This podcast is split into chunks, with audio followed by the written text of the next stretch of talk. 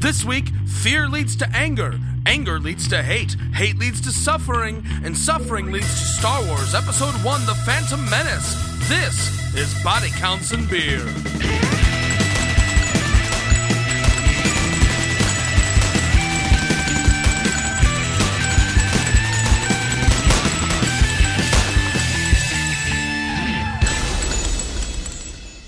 Hello and welcome to another edition of Body Counts and Beer.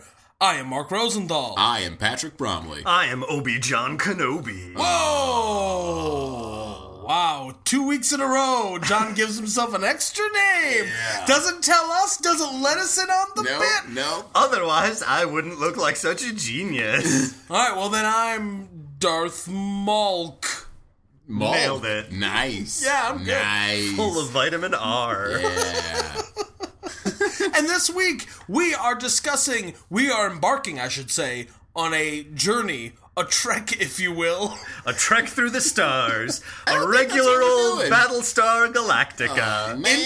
into the saga, the Star Wars saga. Starting right now, we're going to be working our way through all of the Star Wars movie, uh, the, all the Star Wars movies, not just this one. Oh man. Uh, leading If up only. to leading up to Rogue One. Uh, this is going to be our first big themey run here, so get ready for a bunch of uh, John yelling at everybody. Yeah. Wait, wait, wait, wait. You mean we're not watching this one six times?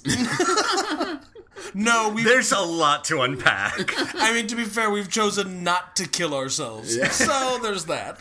And so this week we are discussing 1999's Star Wars Episode 1 The Phantom Menace. pew pew. Bzz, bzz. Noises that the droids make. Wow! That was a fucking. Oh. Yeah, we're doing it, guys. I liked Mark's ACDC scream. Yeah. It's right from the director of THX 1138, the writer of The Story of Willow, and the executive producer of Radioland Murders, all the same man, George Lucas, comes Star Wars Episode 1 The Phantom Menace, a movie about selling toys. yeah. So I think before we start, I just want to say real quick, I actually really dig the prequels. I get that they're not good movies, but uh, something that's helped me come to terms with this is that the prequels, Ah, apologetics. a man of faith. the prequel movies are are very much like those uh, computer generated magic eye paintings from the uh, mid '90s, where. There's some cool stuff in there, but it takes a lot of effort and a lot of concentration to see it. And depending on what you're looking for, it may not be worth the effort. But it shouldn't require effort to love. I get that. I totally get that. But I, I have a lot of genuine affection for these dumb movies. I will, I will say this: there's a lot of things in the Star Wars prequels that I do enjoy, I do like, uh, but I do think they are subpar parts of the Star Wars saga. nah, dude, they're better than Empire. I don't care what anyone says. All right, pack it up. And this, this, friends, is where we begin John's thesis defense. You guys hear these midi chlorians? They're real interesting. Let Nope, me tell you nope, about it. Nope, done this, been there, done that. Travel back in time and see our episode of Public Access Live, Which was live. where I brought the whole show to a screeching halt in a two-fisted defense of midi chlorians and why they actually solve more plot holes than they create. Do they? Oh, they do. All right, so Star Wars Episode 1 The Phantom Menace begins, like all movies do, with yellow text disappearing into space. What I love is that Patrick seemed to have forgotten this and was delightfully surprised. I didn't realize we were going to do it every time. He was trying to guess the words before they appeared on screen. Ooh, uh, taxes! Senates! Episode one, the Phantom Menace. The Phantom Menace. That's where that movie's name comes from. Yeah. It's not Dennis.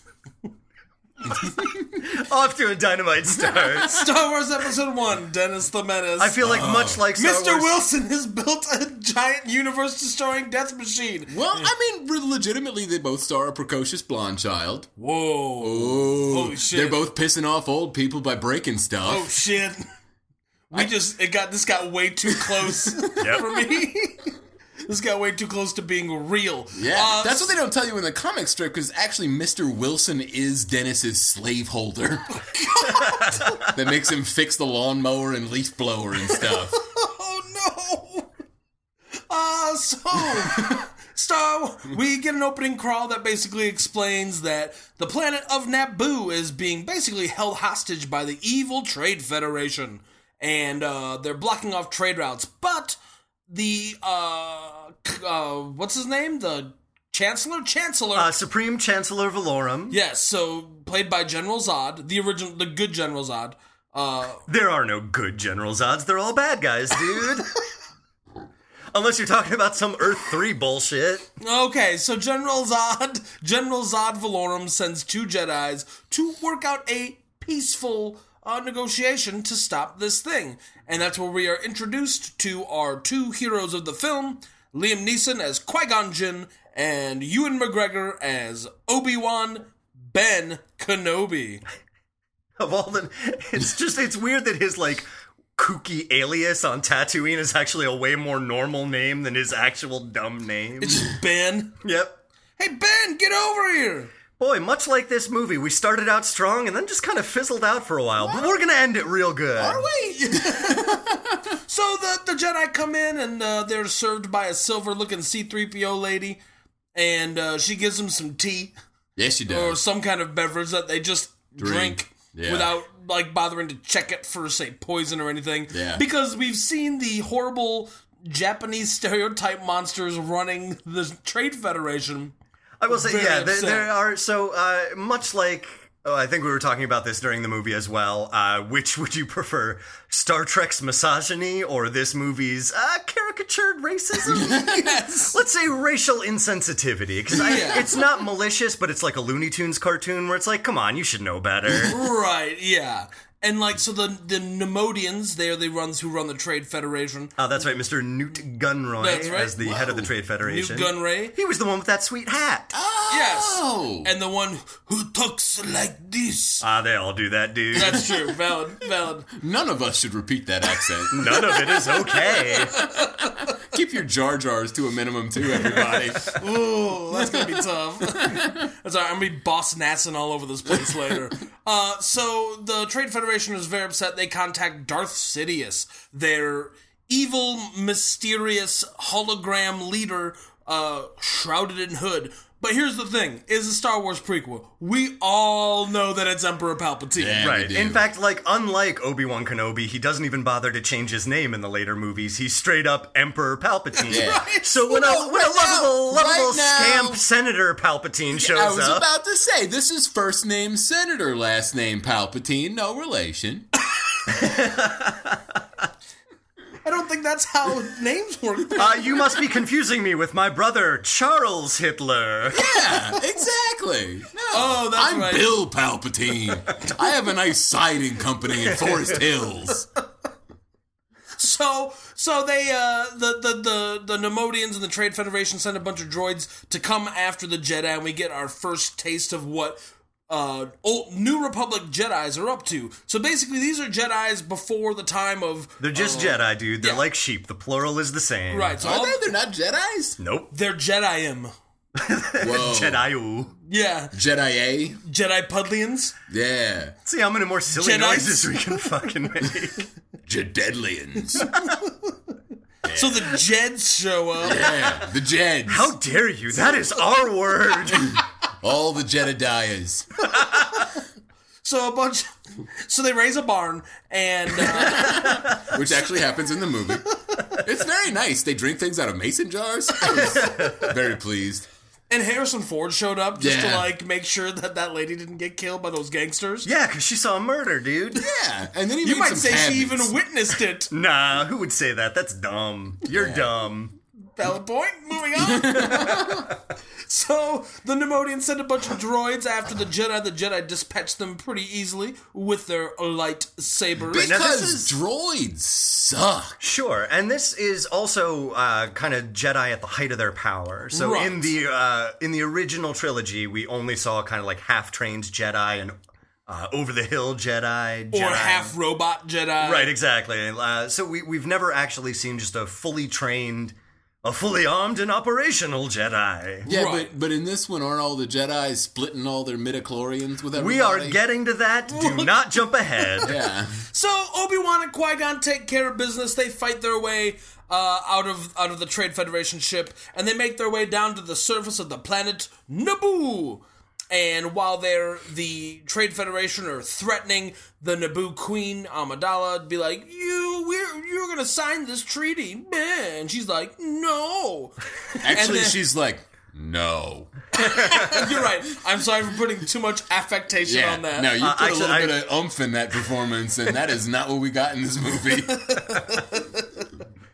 Uh, and so uh, we see Qui Gon Jinn escaping the giant roving death machines of the advancing droid army. They're coming to invade the planet. And while there, he happens to run face first into a startled racial caricature named Jar Jar yeah. Binks. The Mm. best character. He really isn't. no, he's, he's really not. Oh, I will say this about uh, Jar Jar Binks is that he is an on purpose annoying character. Which why would you do that? Because best case scenario, you've irritated the audience. Yeah. like I don't like any like I, this comes up a lot, especially in sci-fi. Like West, uh, yeah, Wesley Crusher, Yes. Of The course. little Shut kid- up, Wesley. Yeah. where he's like, well, it's, he's fine because like all the other crew members don't like him. He's supposed to be annoying. Like yes, but then I was annoyed. I was trying. why to, would you do that? I was trying to have dinner and watch the, uh, the syndicated reruns of TNG, and Wesley Crusher was wrecking it for me, whining his fucking face off. I thought to myself, I need to escape this whining. I need to watch Star Wars. Qui Gon and Obi Wan run into Jar Jar Binks, a Gungan, a weird fish lizard man. And I will also say that, uh, you know, for the l- kind of like lightning rod of uh, internet toxicity that Jar Jar Binks did become almost immediately, I he really isn't in that much of this movie. He he's often in the background, but he doesn't actually have that much. The thing stuff. is, he's in a lot of the beginning. Yeah. And he's in a lot of the end. Right. And then he disappears for some in the middle, but he's in like the parts of the movie everyone remembers. sure. And so, you know, they meet him, and then he's like, Misa Jar Jar Binks, come on down to Gungan. I said, I said none of us should do that I accent. just like come on down to Gunkin Town. I'll get you a great deal on a used car. Yeah, right. I'll get you uh, one of those uh, uh, underwater space boats. So they go Uh, down. it's called a bongo. yeah, I'm sorry, right. Is it? Sure It is. is. So They the- get it in Oath Gunga, So they- capital city of the underwater Gungans. All right, so Jar Jar Binks takes them back to his Head of underwater. security is Captain Amos. Uh, Jar Jar Binks has been banished from Oath Gunga because he's clumsy. well, to be fair, it's not necessarily that he's clumsy. It's the result of his clumsy, I guess, crushed some of the boss's slave labor. Yeah. Which Yeah. means he has blood on his hands from the very Yes. beginning. Yes, So that's what I think has happened to this character is that I think because most of the other Gungans are relatively normal. They they kind of have that baby talk, Yeah. but they're not like whoa. I think that we are watching Jar Jar Binks have a psychotic break from the guilt. he's reverted back to a childlike persona. He has to Mental- avoid taking responsibility Oh, no. for his I like this. I like this. Man, actually. you know what? You are you are turning me right now. I am I am very slowly Oh. getting on the Jar Jar Just, bandwagon. just wait till we get to the midi chlorians and the love story, man. I am gonna, I'm Oh. gonna raise a lot of eyebrows Oh, and change. I'm gonna heal a lot of broken hearts. God. So the they they meet all the Gungans and they basically brainwash the boss of the Gungans, Boss Nass, uh, played by the immortal blind Brian Blessed. And what I love the is, immortal and drunk Brian Blessed. and that's the thing. Like he's a he's a purely CGI character, but even in CGI form, you can tell when he's had his first drink of the day. kind of like uh, when you can tell Hemingway started drinking, like halfway through his essays, you can see where Boss Nass starts to kind of lose it. I like the fact that Boss Nass looks like an old retired battle toad. Oh yeah, yeah, he's fucking pimple. He's done. He's got a planet now. He's just hanging out, ruling a kingdom. yeah, he's fucking uh, zits or whatever. Yeah, right, right. No, I like that. I like this idea. so uh, Bo- they ba- Boss Nass is like, you gotta get out of here. We're gonna kill Jar Jar. He's gonna be punished. Yeah. Uh, and Uh, they're I like, believe it's Heason to be punished. you're right. and so, uh, Which, for those of you unfamiliar with this movie, uh, his catchphrase is yeah. yeah. it is very jowly. There is uh, CGI spit flying every which way. And really, this whole he's like Fish Nixon. the first thirty minutes of this movie demonstrates that while the universal translator in Star Trek is a total cop out, boy does it avoid a lot of awkward complications. oh shit! So they- That's true. Uh, fucking Watto seems pretty okay when he's being subtitled. Right? He's totally fine. Okay, so they they leave the Gungan city in their bongo. There's a little scene where there's That's what it's called, Patrick. Matthew McConaughey plays them out to space. Uh, it's underwater, you idiot. plays them into the Marianas Trench. all right, all right. So the, they drive their little bongo. They get attacked by a fish. A bigger fish eats that fish, and then they go and their power goes out because that fish bit them. And then another big fish is looking at them. And I mean, it was a great gag the bigger first fish time. eats that fish. Let's do it again. Why There's not? four like different There, sizes. there is the of uh, fish. well, it's Chekhov's fish. Right. Why have one fish when you can have I don't know seven fish? I guess. I just love that the like n- n- basically near as I can tell, the smallest fish is the size of a house, right, but right. the largest fish is Godzilla. Yeah. And I will say, I really love that last design. It is almost something that like Guillermo del Toro would have dreamed up because he's They're got de- yeah, he's they're got definitely like very lo- like Lovecraftian, especially like the monsters. last one, which is like a slick eel with like the face of Godzilla and two like articulated human arms. yeah. He, he, you know, what he remind me of. He kind of reminds me of um, do you remember Trogdor? Yeah, I was about to say he's sea Yeah. trogdor. He is the trogdor of the sea. I was totally having that thought too, man. Just one really muscly arm. And what I love is in this in this movie, so good. you can see hints of like an Concentric almost V's. consummate being- Consummate V's. Consummate V's. hey You're guys, let- killing your thesis defense. The system is down. The system is down. system is down. Okay. Alright, so Hey, guys, I we're was gonna just say, gonna do any- Homestar Runner Blitz the rest. any any more of that, and where you have to pay uh, no, Mr. it's Runner, yeah. keeper of the Homestar lore. Steve Homestar. Uh, but what I really do enjoy about this kind of underwater sequence is you get shades of early Peter Jackson, where it is just gleefully, unnecessarily gory and weird. right. Because yeah. that last fish definitely goes out of his way to bite off the head of that first Yeah. fish. Right, he Shit. bites the head of the fish and then like rips it in half. Yeah. Gollum will do this later. Yes. so they escape. They make their way to Naboo. And they meet up with the queen. Uh, they're already on Naboo. They make their way to the capital city of Thebes. I said they make they meet up with the Naboo, as in the people. I was drinking when you said that. Yeah. He missed your article. We So- Oh. all miss your article. Actually, this is an intervention, Mark. Hey, We need you to bring back your article. Oh, all right. Uh, let me call the Associated Press and see if I can get my byline back. hey, everybody, welcome to Mark's Corner. Ever notice how LA today. What's the deal? What's the deal with airplane food? They should just call it "Shut Up." End article, Uh, baby. Sorry, for those of you who are not watching this, which I'm guessing is most of our listening audience, Mark's eyes went dead and rage filled at the end of that sentence. yeah, they turn into like a, like a like a shark's eyes, black eyes, like a doll's eyes. I appreciate that you took the time to make an empty promise that someone could watch this. Well, I'm not ruling it out. I Yeah, mean, no. we- there is a webcam on this uh, fucking computer. I don't think there's enough memory to run the recording and the camera at the same time. Take that, Russia! Outsmarted you again! Okay, so the what Jedi's happened? the Jedi's meet up with the Naboo and The. their queen, the recently elected queen. Which, just real quick, what the fuck kind of political system is running Naboo? They have an elected queen with term limits, and it's okay that she's 14. well, How does any of your politics Well, work? here's the problem. Actually, that was the government of the Republic of Poland for a little while, and they do put the feathers on their horses like they're hussars in the final battle. So maybe There is a fine line between uh, like science fiction taking uh, like inspiration from the real world and cultural appropriation. yeah, right. And I will leave it up to each and every one of you Yeah. to decide where that line is. And George Lucas made a character that says Missa and uh, openly mocks Polish history. Oh, One wonders where he was going with that. Oh man. so they are basically like, "We got to get you out of here." And they're like, "Okay." And then the droids show up, and there's another little lightsaber fight, and it's really cool because they're moving fast. And they finally escape, and they're on the way out, but the ship is damaged, and they need to find a way to a place to hide. And the only place they can find that's not under Federation control or part of the Senate or a part of the Republic or not a totally bitchin' asteroid belt, because that's for a later movie. is the planet of Tatooine.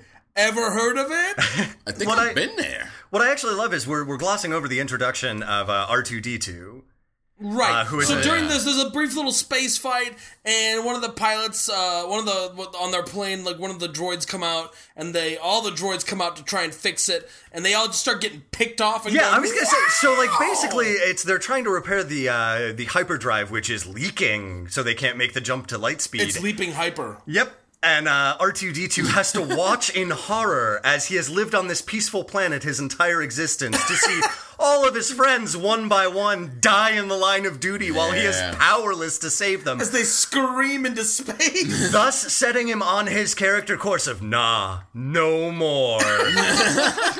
Which is why he is such a seasoned badass through the rest of this series. Pay attention, he is on point and he is not letting a single person die.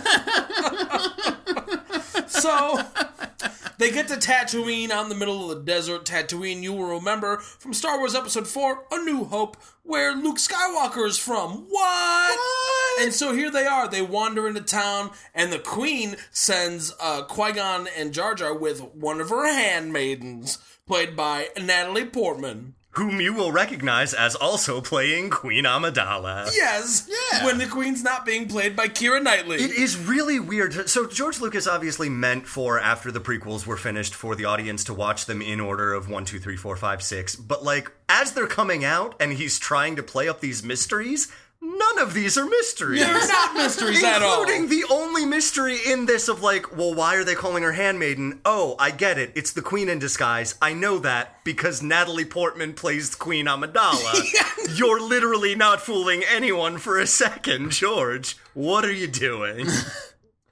Oh yeah. So they go into town and uh, they go to the only uh, ship parts dealer in they town. go to Moss Espa, not to be confused with Moss Isley. right, Mos Espa. Oh is, shit, I did get those confused. Right, they're Yeah, not, Mos Eh, don't do it, dude. Yeah, Mos What? Eisley. Mos Eisley is the hive of uh, wretched hive of scum, scum and villainy. Mos Espa is a eh, hive of goo and. uh, And then I Um, guess fucking fucking Anchorhead is where the Best Buy is, so you can get your power converters. That's the one town that has a Walmart, a big box store. where the, the Sears is. the Sears Battery Center. It's a full day drive, but the savings are worth it. It is. It is. So they get to Maz Hesba and they go to uh, the shop belonging to Jewish caricature Watto, Huato. who's just a flying bargain machine. Yeah, he's got all the Jewish stereotypes of uh, big nose, love of money, uh, belly full of helium, and Flight. insect wings. Insect wings, yeah. Yeah, no, that makes sense, actually. He um and he is and also he carries a walking cane despite, as we previously mentioned, the fact that he flies everywhere he goes. he's got his flying cane. oh my god, just wait till we get episode two where he gets his jaunty hat. So he is also a slave owner, and the slaves he owns are Anakin Skywalker. Who's Ooh, The man, the little boy who will grow up to be Darth Vader. Whoa, Once again, spoilers. there, no, there's no mystery. We already knew that. I will say it is it is Known relatively that since 1970. Uh, you know, it is relatively clever to introduce uh, what has gone on to be the face of evil in the Star Wars universe as like just a fucking kid, just a Innocent's kid, little boy, yeah. just a dude. Says yippee, has a best friend who's a kid named Kidster. yeah. You're fucking nailing it, George. Oh, they're doing, they they can. Maybe do a second draft is all I'm saying. Nah, he rolls by the uh, by the El-, El Ron Hubbard school of writing, which is Uh, put first. yourself on a boat with as many drugs as you can buy. Oh no, it's pu- it's first draft, last draft, last draft. Get it out the door. Put yourself on a boat with as many drugs and underage women as possible. Ah. Now, Come at me, Scientology. Dude, they're really litigious. Yeah, please don't. yeah, please, God. Mark, Mark, express the views only of Mark. Oh, whatever. Declare me an SP. See if I care. Oh, Again, Mark is expressing only Mark's views. Uh, we have the utmost respect for Sea Org and all of your child labor Yeah. organizations. Right? Right? We love all those times you put those human slaves in that basement of a hospital. and, and all of your many immaculately uh, maintained lawns. you know what? That journalist deserved to have his cat poisoned. he was sticking his nose where it didn't belong. I get it. Right? I get it. Right? I, I, I believe it. And those army files deserve to be stolen. Operation Snow White, you know what? The government had it coming. Jesus Christ, that is the most racist thing you could name your operation. That's what it was called. Let's none of us try to top Yeah, that. right? Operation Sleeping No. Beauty. Okay. All right. Operation Cinderella. uh, Operation. I'm sorry. Mark looked at Dumbo the drop? top. Can we go Dumbo drop? Is it time for Dumbo Sorry, drop? it's just Mark uh, paused there for a second to look at the time to make sure that we could fit in that killer gag. You know, the one that he didn't have anything ready for. The answer was no. Moving on. Uh, so, so the Jedi uh, they land and they basically meet Anakin and his mother Shmi Shmi Skywalker. Shmi Yep. Skywalker, uh, lover and first mate of Hook. I was about to say, right? And basically, over the period of like way too fucking long, we realize that he's probably force sensitive. He's the only human who can pilot a pod, which they race, and he's a I think slave. they're called pod racers. yep, a pod. I don't know. I'll have to look it up in my Star Wars visual dictionary. No, no, look, look. It's a pod race. They race pods. That's true. They also gamble with chance cubes. That's They right. do. And basically, what it comes down to is nobody will take Qui Gon Jinn's Republic credits. His money's no good there. and so he's got to earn some whatever the local currency is. Uh, Is it like Wapui or something? it is. It's A something whoopie. like Whoopie. yeah. Because- Whoopie pies? Nope. You uh, inserted too many syllables into that. But do we have any whoopie pies? That would be I'm really good, kinda though, right? Oh, hungry. Also, can we have an economy based on whoopie pies? Ooh, yeah. That would be extraordinary. Uh, how many Jaffe cakes to a whoopie pie? All right, hold on, because it's two Twinkies, two Jaffe cake, Yeah. and it's it's five Tim Tams to a Twinkie. We're gonna have to Wait, get out oh, another no. Oh, butter bar and even this out. I need to get out my abacus to find out if I can make change with all of my Timbits.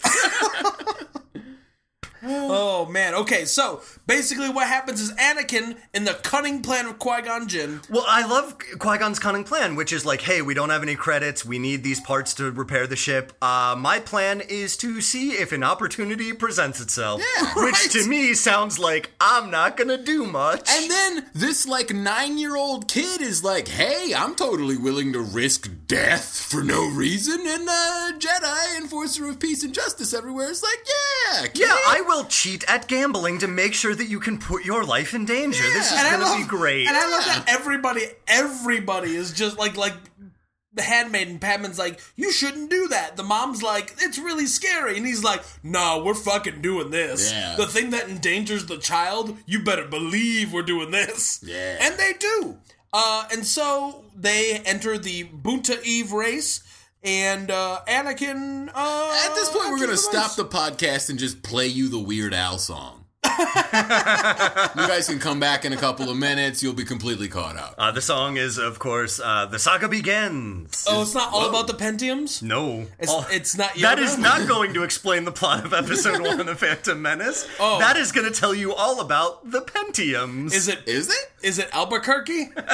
is it Trigger Happy? Is it Can't Watch This? Is it Airline Amy? Is it Polka Dance Party? Is it Alternative Polka? is it Eat It? is it Smells Like Nirvana? Is it Fat? So basically, what we're saying is uh, instead of listening to this podcast, you can go to literally any Wikipedia article, read it in a dumb guy voice, and congratulations, you too can make your own body counts and beers. Oh, Wow. we read way worse sources than Wikipedia. Oh man. Okay, so the Bunta Eve race begins, and I gotta say, this is a great sequence in the movie. I enjoy the hell out of it. because it's like half, it's like half Days of Thunder, half Ben Hur. Well, here's Half what it Speed is. Racer. Yeah, it is. It is the ending of Ben Hur with space aliens and like machines instead of horses in the middle of a movie. It is Yeah. the most Right. like it, like quixotic, bizarre. Everybody should have said no to this idea. But it just, I, I don't know. I really like when it goes off the Patrick, rails are we in this both way. thinking the same thing? We're talking about his pronunciation of quixotic. Yeah. okay, great. yeah, uh, Quick's the Quick Rabbit, uh, known for his blind passions. he did a lot of things just for him that society didn't see the value of. You know, You what? know what? That Ovaltine could be giants. You don't know. I was gonna call you on it, but I like your I like your no. explanation better. We're moving on. Yeah, you gotta know I am a nuclear submarine of talking my way out of my own dumb bullshit. I will never run out. I refuse to believe there are any corners I can't talk myself out of. Take that, intersecting lines. You may have realized, or you may have noticed that I like the Star Wars prequels. this should tell you everything you need to know about my ability to convince myself of things. and our, our forthcoming Scientology lawsuits will really put that to the test. So, so the boat to Eve race goes on. I what I love, one of the things I love about this race is everybody in the audience will cheer at fucking anything. Anything. A dude, a dude's like pot blows up. Everyone's like, yeah. Someone takes the lead. Yeah. Somebody retakes the lead. Yeah. yeah! Except for that one weird alien who One sticks. he- everyone else is cheering. He stands up, sticks his arm out, and does double thumbs down. And he's got like giant, like cantaloupe-sized hands. Hands, yeah. with like thumbs that are the size of like eggplants, like big eggplant thumbs, like pointing down. He's just vehemently angry that Yeah. Anakin is winning this. well, you race. see, he put all of his money on fucking Ben Quadraneros, who didn't even get past the starting line. Nah, man, he before came- his couplers broke and all four of his engines exploded. That guy came to the arena for the gladiatorial combat. no, no, no, no. The gladiatorial combat is in episode two. We'll get there. We'll Yeah, get that's there. right, that's right. that's the big Ray Harryhausen tribute. Um, one of the other things Harry I love. Housen? Harryhausen, Ray Harryhausen, the stop motion uh, animator. Jason and the Argonauts. Uh, the original. I said that as if that explains who he is. He is Yeah, not no. Jason, nor is he the Argonaut. I assumed he was the Argonauts, though. okay, remember in uh, Army of Darkness, Yeah. that Army of Skeletons? Yeah. That was a tribute to Ray Harryhausen's Army of Skeletons from Jason and the Argonauts. Oh. Jesus. Okay. so meanwhile, while this whole This race is probably our most educational Yeah. episode. I'm learning all kinds of stuff. I had no idea that crappy Argonauts movie went on to influence so many people. Oh, I, I bet neither of you knew that five Tim Tams made up a Twinkie. No, sir, I must say I'm well versed in the Imperial snack measurement system. Uh, once we throw off the shackles of the oppressor, we'll be on the metric like Yeah. the rest of the world. it's just all ding dongs. It's all base 10 ding dongs. Which is also the name of a porno, I guess. Base 10 ding dongs? It's for the uh, like math crowd. the soundtrack is just Talking Heads and Rush.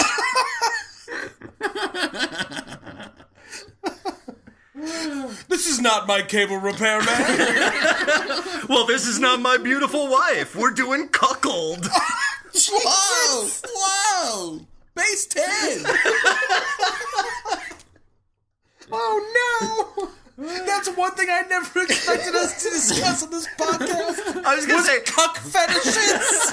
I knew that this po- that this particular episode would break us. I was not expecting it would do it like this. John, what did you what did you text your fiance before you? I yeah came no in? I, I told my fiance uh, as I was on my way to the recording we're doing episode one.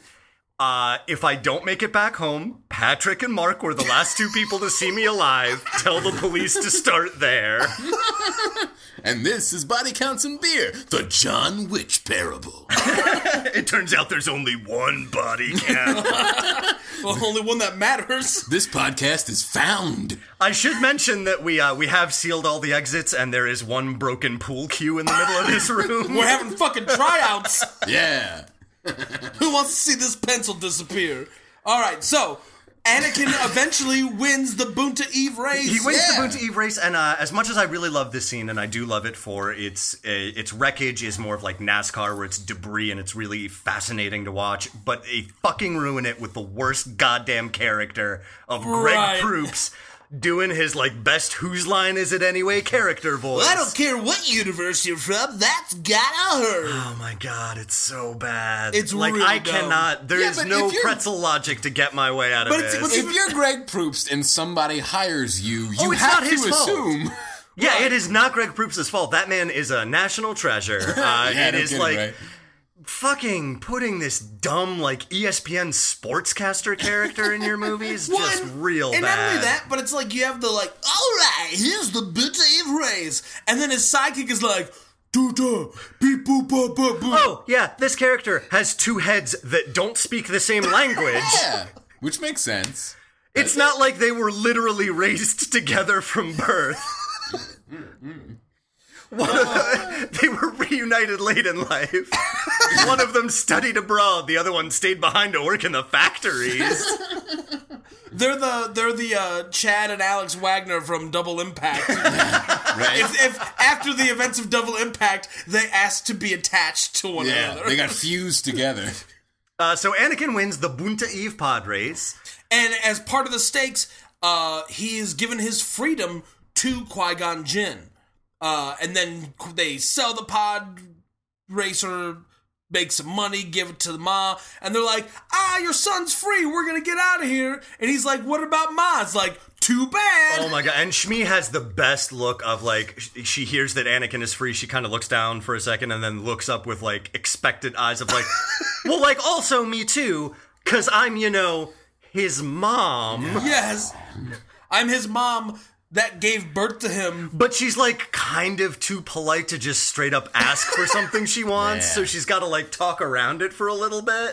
And basically, it comes out that no, Qui Gon couldn't get her free, and they can't just take her because they're all got like microchips in them. Yeah, that they got explode. suicide squads in their necks. Yeah, so if they leave the planet, they'll blow up. Uh, so they got to leave her behind, and then he's like, "Bye, mom," and he takes it really well. Yeah. Nobody Yeah. cries. Nobody Uh, cares. Well, no, he does. He gets very emotional and falls to pieces. Your sarcasm did not penetrate my Okay, heart of pure no, I'm innocence. sorry. He doesn't. He's like, "Will I see you again?" And she's like, "Oh, maybe." What does your heart tell you? And he's like, "Yeah, I think I'll see you again." and she's like, "There you go." And he's like, "All right, bye." And he just gets. Well, I they mean- fucking leave. To be fair, it's like the Harry Potter thing where like if a magic spaceman who just proved that he could commune with the forces of nature was like, "Hey dude, you want to like come play with a laser sword for a while?" Not a euphemism. I would be all I was in trouble four words into that sentence. hey, kid, you want to come play with a laser sword? I got kid. candy back here. You want to get in my windowless spaceship? What are the midichlorians telling you? the Millennium Falcon has tinted windows. So they they they uh, take off and they're on their way back to the ship. They've got the part they need. They're gonna leave this planet, and just before they're about to escape, who should show up on his sweet hover motorcycle but Darth Maul? Hands down, one of the coolest fucking Star Wars characters. I think we can all agree on Oh that. yeah! Oh He's yeah! incredibly menacingly designed, and he has a really interesting kind of like fighting style. yeah yeah. he- there's- Bitchin' something- face paint. Yeah, there's something very like brutal and primal about the way. well, his he- fighting style is more based off of like. Uh, like kenpo and like samurai, like very like And I really- hefty yeah. attacks versus Very- ver- yeah, it's more power. Whereas Yeah. the Jedi are more like uh, like the blade, finesse. the blade is a part of them. Right. It's like an extension of them, and I really do like how the prequels kind of escalate uh, and show you all of the things that a Sith could be. So, like Darth Maul is very much the He's the, the brutal true- he's- enforcer. yeah, he's the true believer. He's the acolyte. He 100% is on board for the Sith cause. Uh, later, we get to Count Dooku, who is the fallen Jedi, who is more political. He is more manipulative. And then, of course, in episode three, we get Anakin, who is the like corrupted youth kind Right. of version. So I, I do really appreciate how that thematically. Yeah, and then Kind of Anakin evolves. starts that punk band. he starts nailing all those chicks on the free in New York in the 70s. Corrupted youth is the worst. Starts listening to my chemical romance. Uh. I won't turn it down, mom and dad. Ah, God. you don't understand. the worst watching TV on Spike Network. Shut up and give me more Mountain Dew, idiots. So they escape the planet after a little fight between Qui Gon and Darth Maul. A sweet little fight. Uh, and they're like, oh no, there's a Sith. So they get back to Coruscant. Coruscant is like the center of the Republic. Uh, It's a giant planet that is all just one city uh, made of gray stone buildings. And they get back and they're like, hey, Jedi Council, there's a Sith. And they're like, nah. yeah, I love the Jedi Council's like, well, I mean, probably not, because there hasn't been for like a while, I guess. yeah, come on. Sith are only the one thing that can destroy the Jedi Order, but like, whatever. You probably fought, I don't know, a Knight of Ren, I guess? Yeah. Hey, by the way, can One I of them train rapes. this 10 year old boy I stole? Absolutely not! Qui Gon, who gave you permission to leave? You were supposed to stay here and clean up the chalkboards, like we discussed. I love this scene because, like, he goes to the, the council and he's like, This boy's the chosen one. He's got more midichlorians than Master Yoda. And he can, you know, he's going to be the, the one who brings balance to the Force. And they're like, Nah, too old. Get out. Well, and I love kind of like what Qui Gon's reaction is just like, well, I'm going to take him on as an apprentice. And the council says, well, no, Obi Wan's your apprentice. he's like, "Pfft, nah. Obi-Wan's So- fine. He Yeah. passed the tag. Which, like, I get, like, this is probably why Anakin had such shit training from Obi Wan, because Obi Wan is super resentful of the fact that at the end of his master's life, he cared more about this dumb 10 year old than, you know, the apprentice he's had for 10 yeah, years. but if that were to hold up, then wouldn't Obi-Wan have actually just fucking killed his ass instead of leaving like two-thirds of him laying next to a volcano? I mean, at some point, doesn't old Ben care? ben grows to care. Ben doesn't care until he's 70. so, uh, at this point, now there's a bunch of. Uh, this is the middle part of the movie where thankfully there's less Jar Jar, but lot of unfortunately. blah, blah. There's just a, Oh, So now, and again, like to, to bring it back to the uh, the more recent Star Trek, we had another discussion during this part of uh, who did it worse.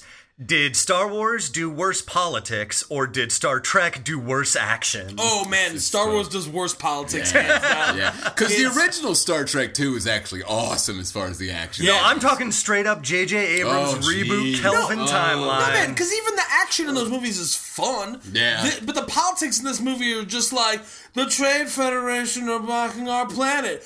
Nuh-uh. Well, I guess they said no, so too bad. you really do just get a little interlude of C-SPAN and costumes. oh god, it's interminable. Right, And I will And say, they're like on flying uh, air hockey pucks or something Right. while they have their debate. like the you set think- design is pretty cool. Like the actual building and the insides of it. Like, come on, the fucking floating platforms are Yeah, pretty rad. that's cool. But like, w- like you can have all the floating platforms you want, but when they fly up and they're just like, "This is our queen, Yeah. Amidala. She Yeah. speaks for he us." imaginably breaks out his Ross Perot charts Yeah, so, uh, and Oh, okay. refuses to have any of the charisma of Ross Perot. So to Ah! to be fair, I mean the whole point of this Senate sequence is to set up the fact that the Is to Senate give me doesn't a, work. Is to get me a candy break. To give you a candy break. I need jujubes and to pee. And here's the thing. So this episode one, more so than any other Star Wars movie, was squarely aimed at uh, like ten year old children. who loves C-SPAN. Oh yeah, fucking love it. Oh, you fucking ask them anything about SCOTUS goings on. Oh, they man. are on. You had, when point. I was 10, I wanted nothing in the world like to put on my grandpa's suspenders and pretend to be Larry King. but like my point is, I do. when think- I was a kid, I had a Senator Paul Songus action figure. Wow. I do you- actually With think- the kung fu grip? You know it. I do actually think that the Senate scenes are are actually in there. They're timed perfectly for bathroom breaks. it's where you take your kid to the lobby so that they can be. Yeah. God. Stare should at the be in the posters of lobby. the other movie. But that's so we've got like these Senate breaks that ha- these very like Senate slow- breaks. Yep. This is what we should refer to. They're in the this Senate breaks. Yeah. Because you're right, they are very boring. I, I Isn't the- understand isn't what the they Senate, serve. Isn't the Senate breaks like the like the rival political satire song group to the Capitol Steps. steps? Uh, no, the, the Senate break was actually They all uh, sing dark, dark songs. it was it was when MC Hammer was on NPR for that brief stint. Oh man, what Stop Senate time. Whoa, oh, yo. So you sing. a can't pass this. But like, I really do believe that that's why the Senate scenes are kind of in like. There's a lot of action sequences followed by really kind of like dull talking sequences. And I do genuinely believe that that's where you take your kid out to like get him some more jujubes. that's also that is also why that is also why this movie frequently recaps itself.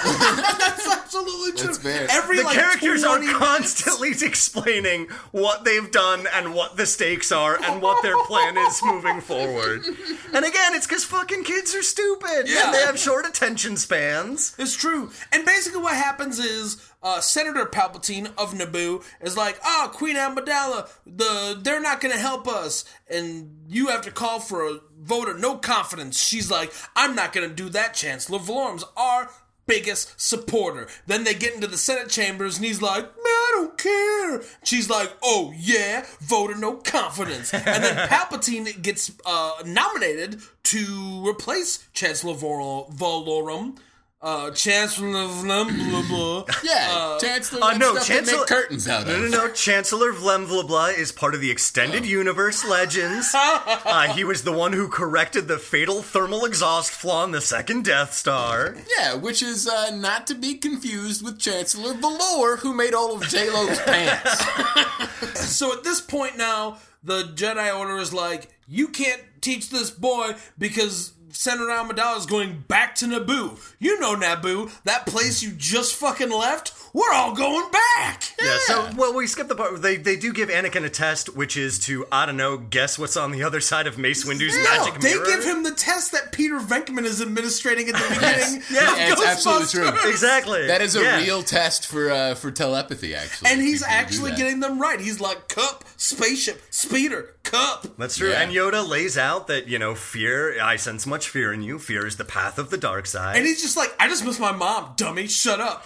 But like, Yeah. here's the thing, and I, I will say this: it's interesting to see that all of the mistakes that the Jedi Council make are actually fueled by fear. So fear is absolutely the undoing of the Jedi. Uh, we get to it later in episode two. Uh, that basically they're afraid to tell the Senate that they that their power to use the Force is diminished, so they become very secretive and paranoid and cloistered off, which is Wait, what wait, causes wait, wait, them wait, to wait, wait, wait, collapse. wait, wait, wait, wait, wait, wait. Are the Jedi the Green Lantern Corps? Ah, The Jedi are basically the Green Lantern Corps. Yeah. Okay, that explains a lot now. It really does. Like again, the prequels are all about how the Jedi failed. They're at the height of their power, which makes them at the height of their arrogance, basically. So they're just they're they're too afraid of losing the power Hey, that they've got. Say what you want. They turned out a better movie than Green Lantern. That's very true. That's also true, yeah. Yes. There are no giant yellow fart monsters in this film. Christ, that None. fucking movie. for as for as boring as sections of episode one are, and there are inarguably long stretches of very little happening for a very long time. Uh, Green Lantern, I, good God, is that even a movie? My God, what have I done? I mean, here's the question. Did we watch Green Lantern? Did it happen? or was it just a hallucination everybody's had? It is basically a vision that the Shoggoth gave us during the witching hour. Uh, It's our most banal nightmare. so they go back to Naboo. They go back to Naboo, Yeah. and Jar Jar goes and he grabs the Gungans, and they go meet the Gungans, and they're like, bust ass, now crazy drunk. He's even got like the Homer Simpson uh, finger waggles. he's got like the hungry, like donut waggles. like he's just like, woo.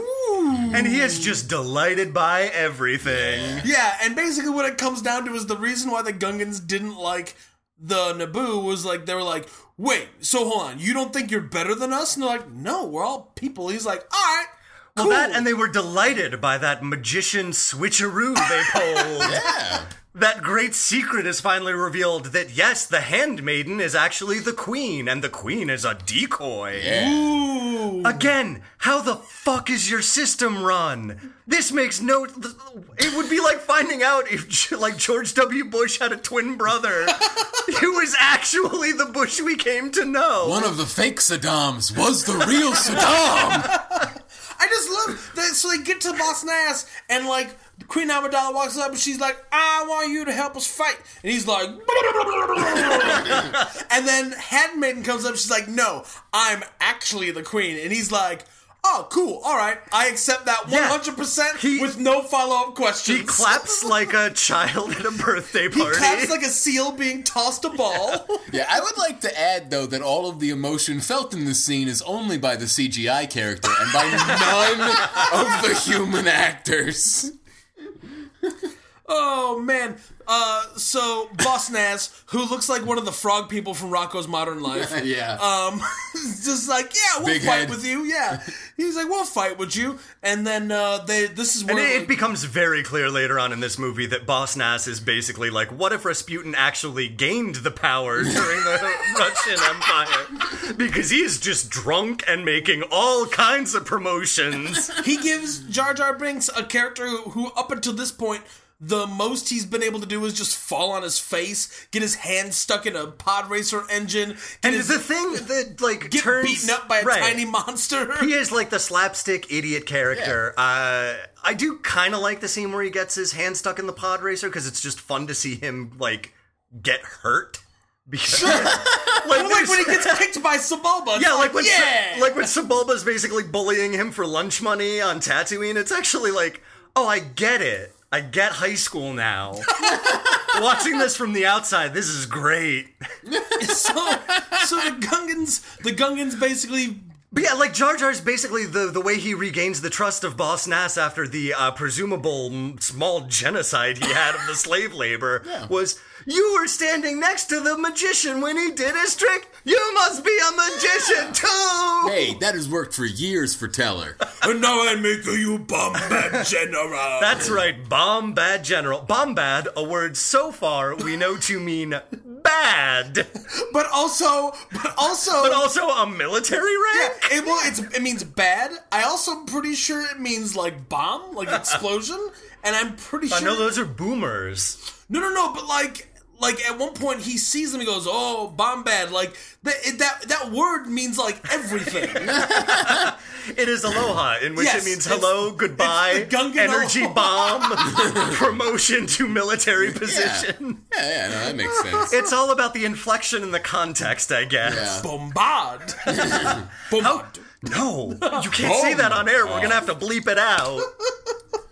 So, so the war begins. The droid armies uh, unfold out of their ships, and it's a pretty cool scene. Yeah, this is where the movie actually uh, Becomes becomes, awesome. really good. Right. I, I thoroughly enjoy this action. So we get the Gungans, and the Gungans basically they're like Dino Riders. They got giant dinosaurs that have shield generators on their back, and they create this giant energy shield around them. They got handheld personal shields. They're throwing these weird blue energy balls. The droids come out and they unfold, and there's, they're far outnumbered. They far outnumber the Gungans. They got blaster rifles. They start walking through the shield. It's going Yeah, so crazy. that's the thing that I really like of like the Gungan technology is basically the shields are impervious to anything moving very fast, so blaster fire won't penetrate, it, Right. bombardments won't. But if you just sort of slowly walk through, it's like walking through fucking gelatin. I guess. like I imagine it feels kind of fucking weird to do that. Yeah. I'll bet like one out of every ten person has kind of like a sexual tingle.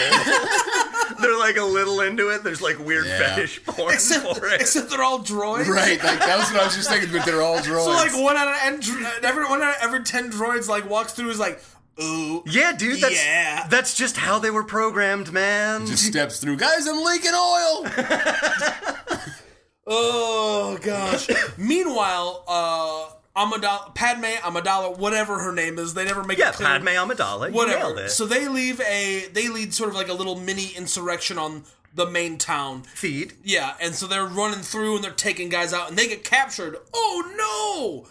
Uh, while they're being captured, Qui Gon Jinn and Obi Wan are fighting Darth Maul, and this is where like the big duel of fates thing. That Uh, so Darth Maul pulls out his double se- uh, his uh, like double bladed lightsaber, Yep. which is real fucking sweet. It's like basically a lightsaber bow staff. yeah, Yeah.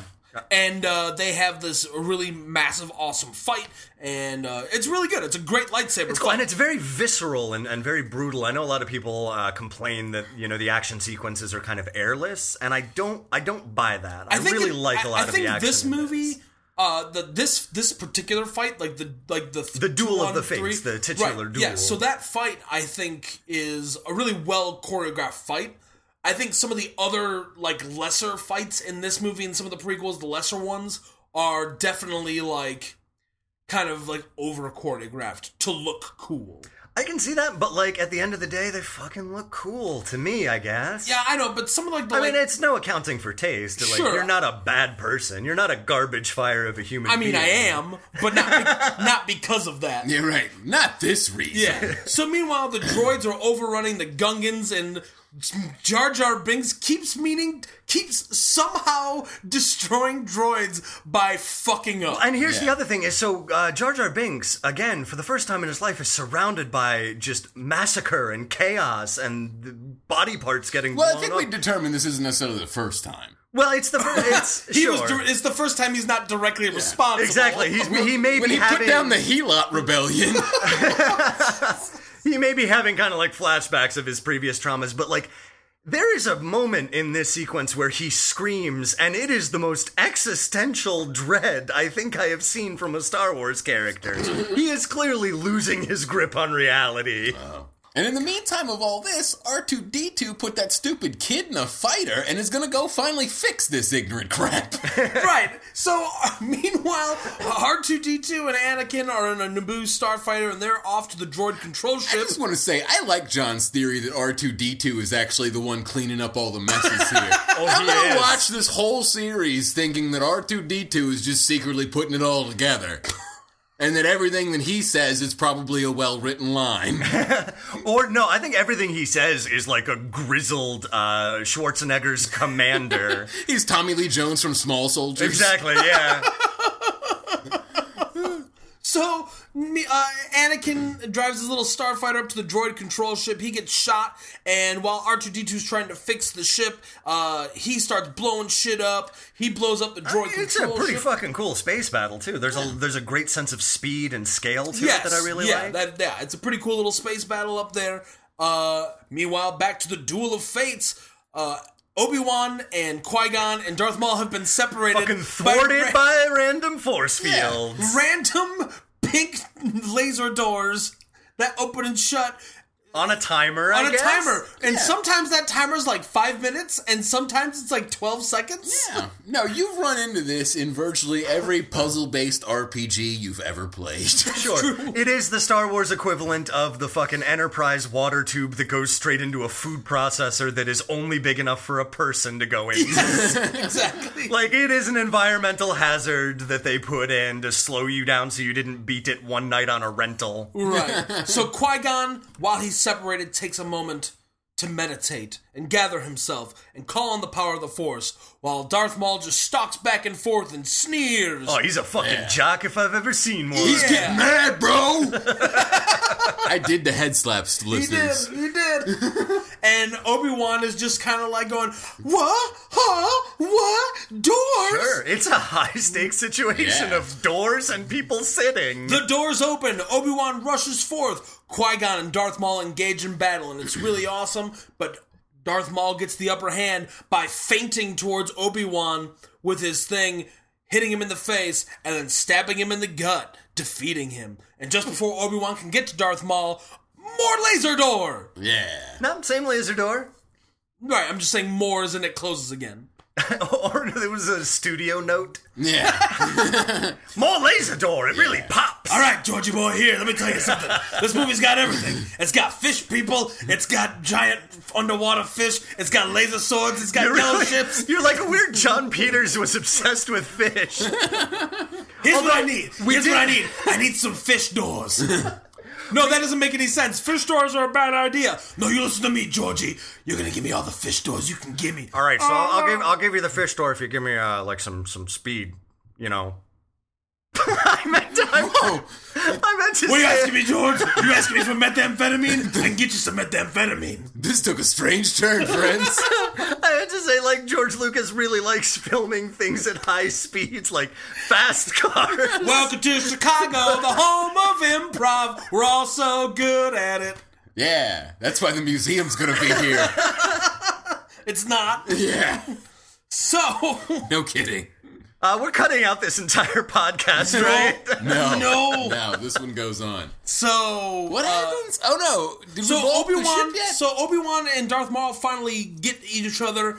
Uh, Darth Maul kind of gets the upper hand, kicks him, knocks him off of this uh, uh, into a hole that Yeah. happens to be in this room, Yeah. just a pit, Well, that's what all the doors were protecting people from. the pit. The pit. they, well, they didn't want another baby Jessica situation. Right. Too many kids started wandering in and falling in the pit, It's true. and then every time So that's what it was. Was every politician ran on a platform of keeping children safe? I will add more laser doors. So that's how we have like fucking 15 laser doors, but no universal health care. Thanks, Amidala. So Obi Wan eventually uh, force pulls himself in the air, cuts Darth Maul in half, and his body tumbles down into the pit. Uh, Where sh- should we later- talk about now the, the canon explanation as to why he's in uh, episodes of Clone Wars and Star Wars so Rebels? later on in episodes of Clone Wars and Star Wars Rebels, Darth Maul it is revealed is alive and he's got weird spider legs. John, how did he survive? why he was saved by the fans. That's right, the fans in that pit. He grabbed onto one as he was falling. God damn it! And then he got spider legs like Alistair, what's his name from Spider Man? yep. Uh, He got spider legs like John Peters' giant robot spider. Or spider like- legs or like, like uh, the spi- Kevin Klein in Wild Wild West? Yeah, or spider legs like the spider leg hologram projector in this movie. On the spider leg armchair That that Newt fucking Gunray Newt sits Gunry is in. Oh, jeez. There's a lot of spiders. Which in this is movie. weird because this is a world that has both wheels and hover technology. But you go spider legs. All right, that's a choice, I guess.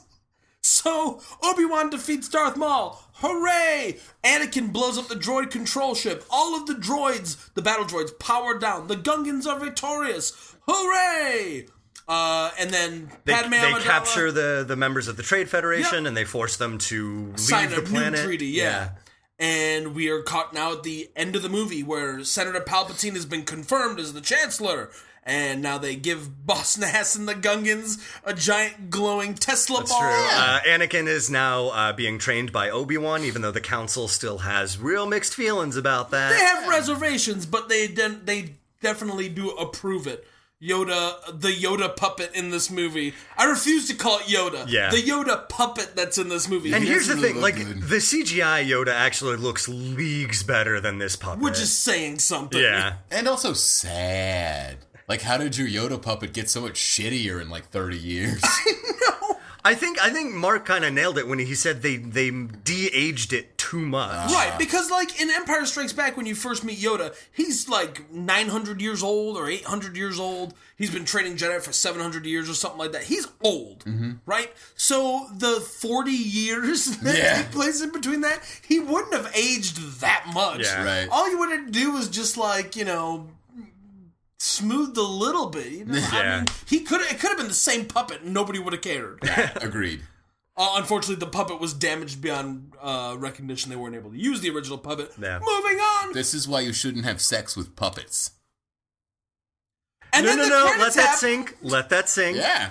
I tried to. Let's I tried to face it. stop. I'm sorry. That's why. That's what happened to it, right? You said damaged. I mean, I can only assume. What, was Oh there a fire? There, there's a peek behind the mind of one Patrick Bromley that nobody asked for. I'm Patrick Bromley, and every time I have sex, I damage things. Well, he has a very Victorian Especially my view. puppets. He has a very Victorian romantic view of sex, where it is the little death. So, I guess a blowy is just a little damage. roll credits on to bullet points.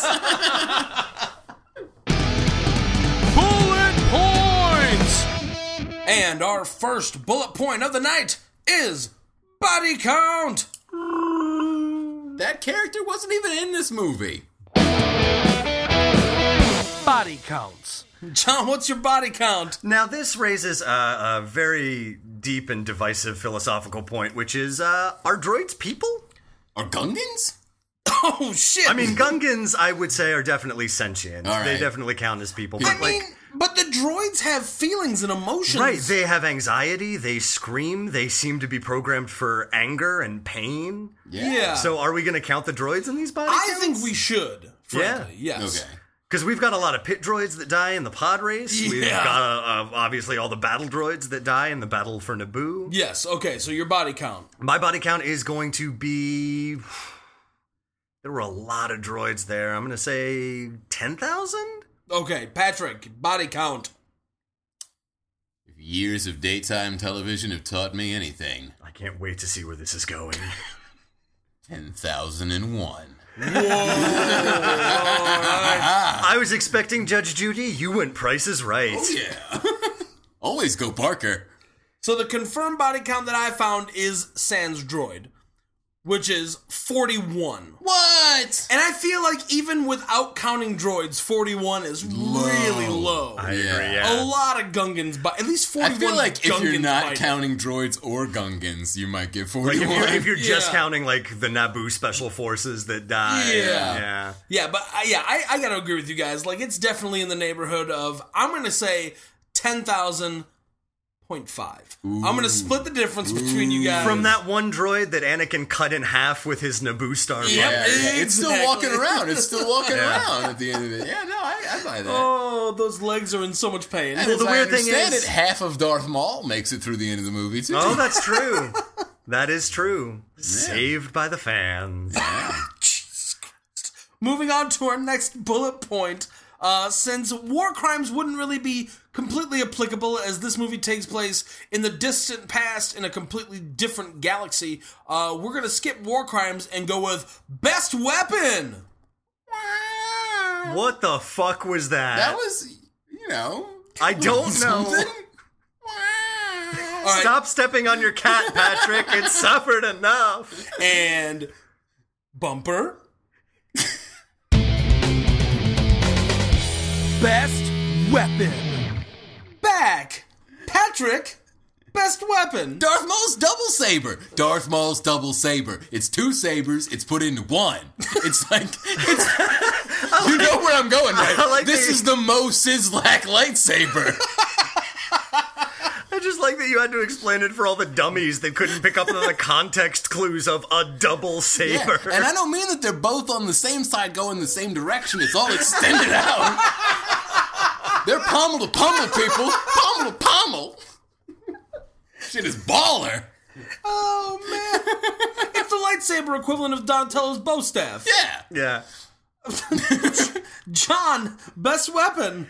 Man, I mean the the double bladed lightsaber is absolutely difficult to beat. Uh, the lightsaber in general is just one of the greatest science fiction course, weapons absolutely. ever It really conceived. is. Actually, I gotta give you that one. Uh, but you know what? I've got a real soft spot for uh, the the Naboo blasters, the like really sleek silver Buck Roger ones. The ones that are yeah. made out of Oh, that are barbecue made out of like lighters. barbecue lighters, and they've got those really long barrels. They just they look so classic, like fifties. They look so like sleek and Yeah. bizarre. I like the noise they make. That very metallic, like boink, Yeah. boink.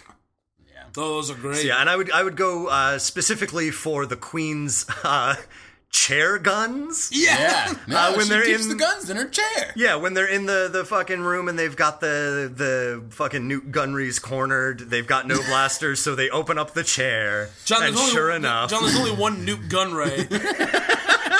Just because they all look alike. yeah, they've got all the Newt Gunry Oh, held God. Oh prisoner. God. Uh, we finally found out where John stands. Are Gungans people? Yes. Are Nemodians people? Absolutely not. They fucking know what they did. Mark, best weapon. My best weapon in this movie is the Force.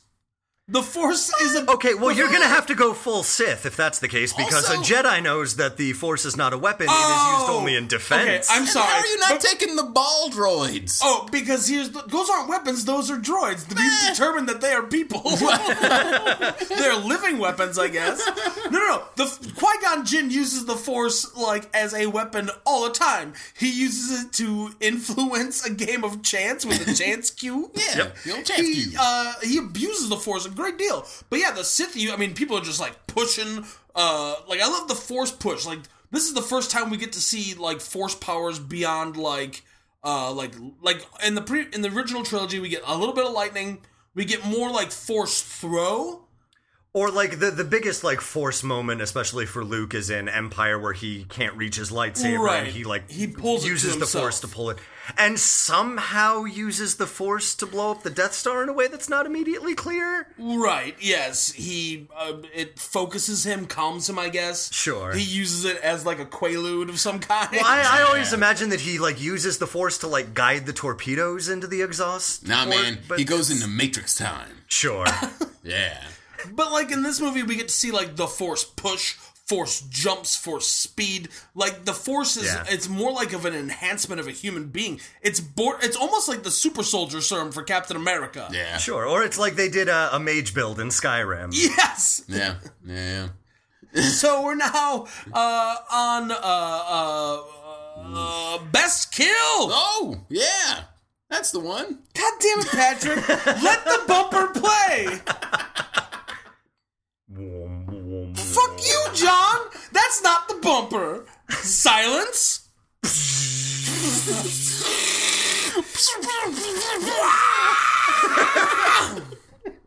That's the new bumper, right? right? Best kill! John! Best kill. Oh, now you're quiet! Now you're silent! After the bumper's already played! Okay, that's how we're gonna do this! All right, Fine. uh, let's let's get a No, no, let's John, get a stop. clean edit We'll, we'll point. come back to you. No, no, no, no, no, no, no, no, no. Everyone's gonna hear your shame on this. Your silent shame. I just I couldn't speak with because I could. Silence.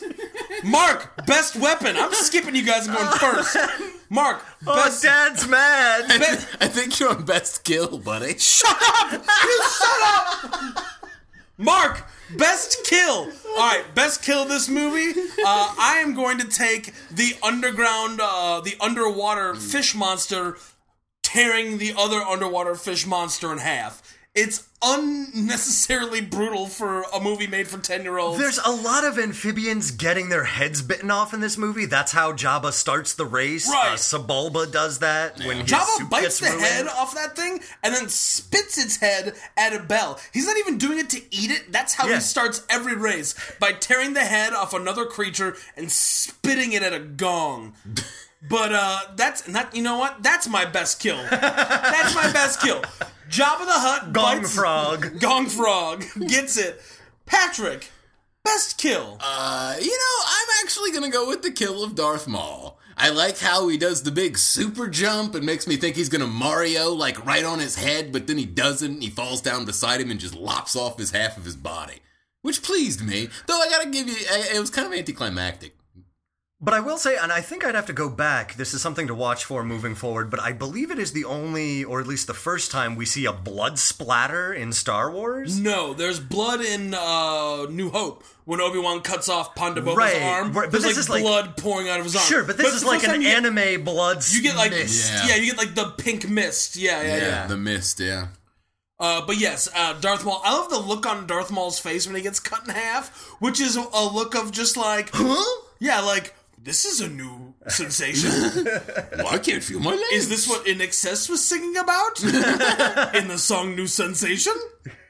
Being cut in half, it was. Pretty sure my contract said three movies. Tumble, tumble, tumble, pit, pit, pit. and I also love that on the way Fans. down, as if being cut in half was not embarrassing enough, he whacks his head on the side of the fucking pit It wall. bounces off the side It's, of the- it. it's like Mortal Kombat as shit. Yeah. And then uh, Obi Wan looks into the pit and he's like, This is Naboo! and the Persians never came back. Cool, yeah, solid 300 reference. Well dude. done. All right? Yeah, I was here for Those it. never age. Hey, uh, are you telling me that a movie about 300 guys in leather diapers ages? You're crazy. Come on. Leather diapers never go out of style. Gerard Butler will be king of action from henceforth. I, th- Oh. I think of that film every time it's raining men. John, best kill. Uh, my best kill is actually going to be uh, probably the most emotional kill, which is, you know, we're grading on a curve in this movie, uh, but it is definitely the death of Qui Gon. Sure. Uh, because in the this had been spoiled in the soundtrack. There was a track that was called the you know Qui Gon's funeral, and it was released before the movie.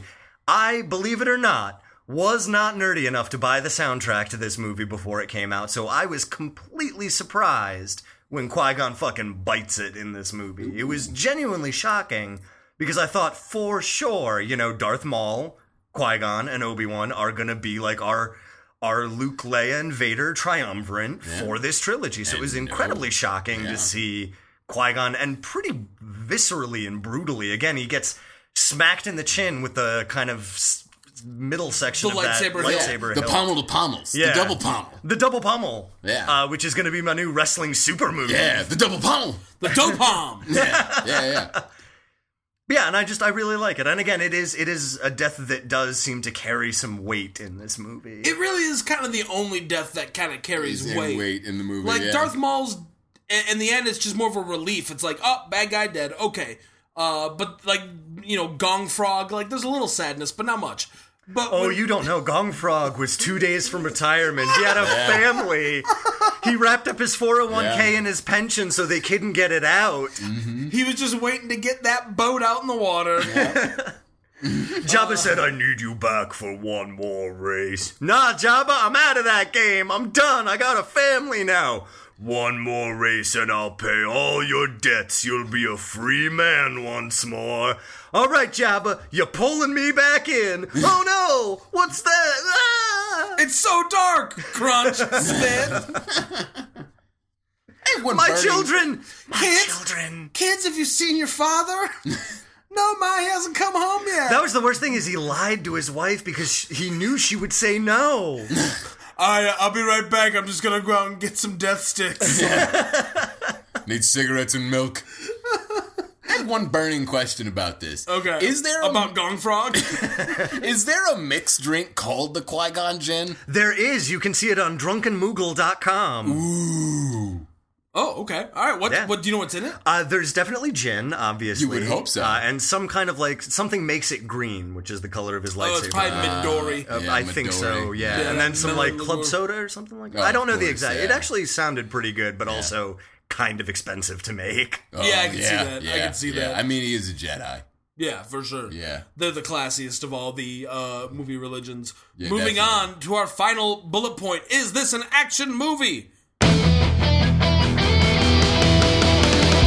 Is this an action movie? You guys gave me enough silence, so it's okay. John, is this an action movie? I'm going to take the controversial stand that yes, this is an action movie. Uh, like I said, I have a lot of genuine affection for this movie. It is by far not a perfect movie, but I will say it is not a bad movie. I do firmly put it in the it's okay to good movie range. Uh, it also it came out uh, at a time I was like 13 or 14 when it came out, so I have this like weird actual nostalgia for it Mm-hmm. in, in a strange way. Uh, and like I don't know, remember that original Star Wars? You were a fucking dumb kid when you first saw it. There's a lot of stupid stuff in those movies that you just kind of forgave for the cool stuff. I will say the proportions are very different in the prequels, obviously, but I think there's a lot to like in this movie. Also, and I I do. I was awesome kid for the record. I had impeccable It is kid me, taste. awesome kid. I've Yeah. got my neon backwards That's right. baseball cap and my purple zigzag skateboard. I only watched the Real Adventures of Johnny Quest and and reboot because I was a cool kid. Yeah. Whatever, mom. I'm getting a Green Day tape. I don't care what you say. Yeah, and it was Dookie because that's how old I am. Oh, see, I had a uh, uh, what was it? Dookie, ten, what was whatever it? the hell, I Uh, what was never the knew. ten thousand and one slap happy songs or something like that? They're Oh, like Jesus. follow up. Oh that was yeah, just yeah. pure Oh garbage. yeah, that was shit. But like whatever, it was loud, and my parents didn't like it. I remember distinctly playing that uh, very loudly while playing fucking Legend of Zelda: Link oh, to the Past. nice. I listened to uh, Uh, they do live. not. They do not mash up in a beautiful No, way. I bet not. I bet not. Patrick, is this an action movie? I'm gonna go with no. More importantly, is this a punk rock musical? It's actually a a little closer. I would say that this is a movie with like three really great action sequences. Like the first series of fights where they're getting uh, Amidala off the planet, the race, and then the last series of fights. Yeah, I could see that. Yeah. Yeah. And there's a whole lot of bloody, bloody, blah in between, which is why I often don't give the Expendables credit for being an action movie. Valid. Mark, is this an action movie? I'm going to say yes, and I don't think it's quite as controversial a stance as you think, John, to say yes, it is an action movie. I think it is definitely an action movie. There's quite a bit of action. There's a lot of little lightsaber fights uh, at the beginning when they uh, the negotiations break down. Then there's the chase uh, in Naboo, and then there's the underwater monster fight, and there's a little bit more lightsaber fights. There's quite a bit of action, actually, so I'm all right with it. There is a lot of boring talky talk, and that kind of sucks. But I would definitely say that th- this is an action movie. All right, final reviews of Star Tr- of St- almost said Star Trek. Final reviews of Star Wars Episode One: The Phantom Menace. John, Uh, I give it one double bladed lightsaber. Patrick, why was I never Darth Maul for Halloween? These are great questions. Yeah, no, that guy's awesome. I actually, when I was in like junior high, did go as Darth Maul for a Halloween. Yeah. It was, I think, I'm pretty sure it was my last Halloween too. Did, did you pick up lots of Darth chicks? That's what they call fangirls for Star Wars, right? Darth chicks. Y- th- Yep, they sure do. Uh, for again, for the listening audience who can't see the blinding annoyance that has taken over my body like a Lovecraft monster. Mark, final review of Star Wars Episode One: The Phantom Menace. Eh, it's all right. I don't hate it. I don't love it. It's okay. That's the best I can give it. Yeah. Yeah. We'll be back next time with some Star Wars uh, Episode Two: Attack of the Clones. Oh, the clones. Yeah, the that's what- Irish. What? Are the Irish known for their superior cloning Yeah, technology? The Ophets. For body You count, don't think it's Boba Fett? It's Bob Ophett. for body counts and beer, I am Mark Rosenthal. I am Patrick Ophett. I am Jank O'Rooney. Good night, goddammit. Body Counts and Beer is Patrick Bromley, John Rooney, and Mark Rosenthal.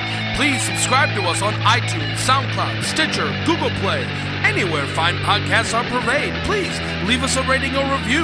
Like us on Facebook, follow us on Twitter at Body Count Cast, or email us at bodycountsandbeer at gmail.com.